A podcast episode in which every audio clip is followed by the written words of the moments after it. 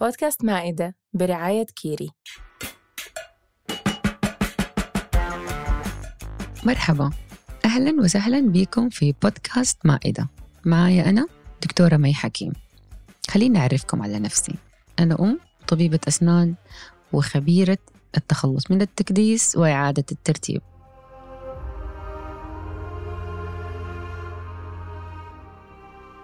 عادة لما أسمع كلمة مائدة زمان كان يجي في بالي الصورة النمطية التقليدية لمائدة السلاطين اللي تجي في المسلسلات التاريخية وتلاقيها كده سفرة طويلة وفيها كاسات عصير كتير وصحون كبيرة مليانة رز ولحم وفاكهة مرة كتير.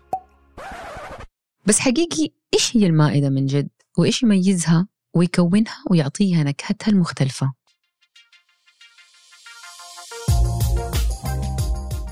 عندنا مثل حجازي مشهور دائما يقولوا الكبار لما يشوفوا الست حايسة وقت ما يجوها ضيوف. عشان يهدوها يقولوا لها لاقيني ولا تغديني. وهذا ببساطة التعريف الحقيقي للمائدة من وجهة نظري. سفرة متنوعة فيها أكل بسيط مصنوع بحب ومشاركة ناس نحبها. لما حلوة جمعة لطيفة حوار ممتع. وهذه هي مكونات بودكاست مائدة. حوار ومتعة وحكايات أمهات.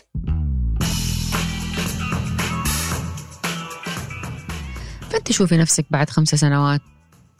يا إلهي. قد إيش ده السؤال يسبب لي توتر ومرة يزعجني. ليش ليش لازم نستبق الأحداث؟ خمس سنوات قدام. الله يعطينا عمر عافية يعني. بس يعني ليش لازم نعيش في توتر وضغط عشان نوصل لمكان ما؟ وليش نكون مهووسين بالتخطيط لدرجة ممكن فعلا نفقد معاها متعة اللحظة اللي إحنا موجودين فيها. ممكن السؤال طبعا يكون مفيد لشخص بيخطط على مشروع يبغى يوصل لهدف معين لكن قصة الطريقة اللي بنتسأل فيها بيكون حقيقي فيها نوع من الضغط السلبي وبيخلينا يعني نحس بالتقصير وإنه اللي بنعمله مو كفاية وإنه الناس بتجري وبتلحق وبتوصل وإحنا جالسين.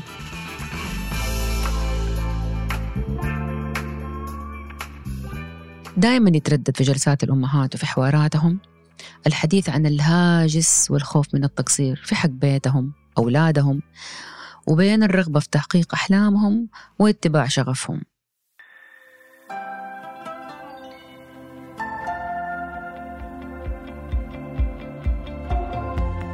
إحنا تربينا على إنه صعب جدا الجمع والتوفيق بين الإثنين. وجيل معين أتربى على إنه لازم الأم تضحي وتنسى نفسها وربما كمان تدفن نفسها في سبيل الاهتمام ببيتها والقيام بالرعاية المطلوبة لأولادها ولزوجها. على رأي أمي يا دانا يا البانا يو كانت ماستر الشيئين لازم تختاري. أنا شخصيا أعتقد إنه هذا ابدا ما هو شرط بل بالعكس الأم لما يكون عندها توازن واستقرار بين متطلبات بيتها ومتطلباتها الشخصية كبني آدم وتحاول تراعي الاثنين وتحاول بكل جهدها توفق بين بيتها واهتمامها بنفسها أو صحتها أو تحقيق ذاتها وممكن يكون من خلال ممارسة هواياتها المفضلة الاعتناء بنفسها تطوير الذات حسب. هذا الشيء يعكس بطريقة إيجابية في فعاليتها كأم وزوجة. ويخليها إنسانة أسعد وأهدأ بشكل عام. وهذا الشيء اللي أنا شخصيا حاولت أعمله. بعد ما كملت دراستي الجامعية في كلية الطب تزوجت وجوني على طول غالي وماري الله يحميهم. بس حقيقي كانت أجمل سنوات حياتي وما عندي أي ذرة ندم عليها. الأمومة والاعتناء بأطفالي والبيت.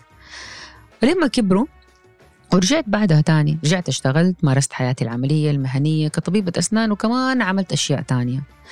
فالبيتي ما تأثر بكوني امرأة عاملة لأني حاولت قد ما أقدر على خلق التوازن الصحي وطبعا الشيء ده كان بمساعدة من حولي.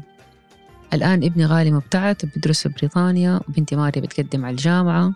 وفجأة الأسبوع اللي فات لقينا غالي عمل لنا مفاجأة جاء من بريطانيا. فلكم أن تتخيلوا كأم الماراثون اللي صار في المطبخ وحفلة الطبخ عشان نلحق أسوي له كل الأكلات اللي كان مفتقدها وهو مسافر.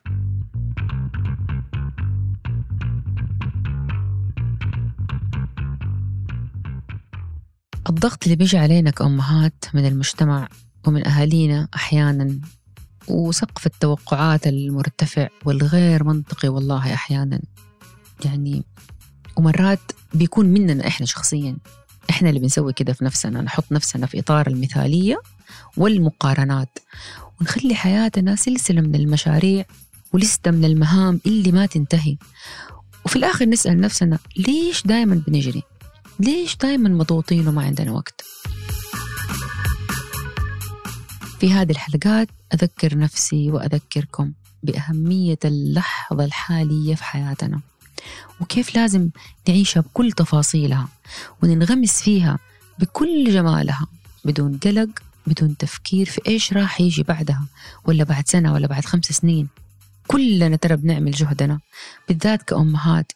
كل أم بتحاول كل أم جميلة بتفاصيلها مميزة بطابعها. كل شيء نحتاجه هو حواليننا موجود.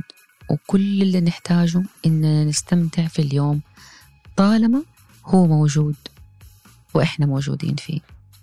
فيا أمهات في حلقات مائدة حأرافقكم في رحلة من عشر حلقات عشان أحكيكم عن قصتي مع الأمومة وأنقل لكم تجاربي وخبراتي والأشياء اللي تعلمتها. أتمنى تكونوا استمتعتوا معايا ولين ما تسمعوا صوتي مرة تانية أترككم بعافية.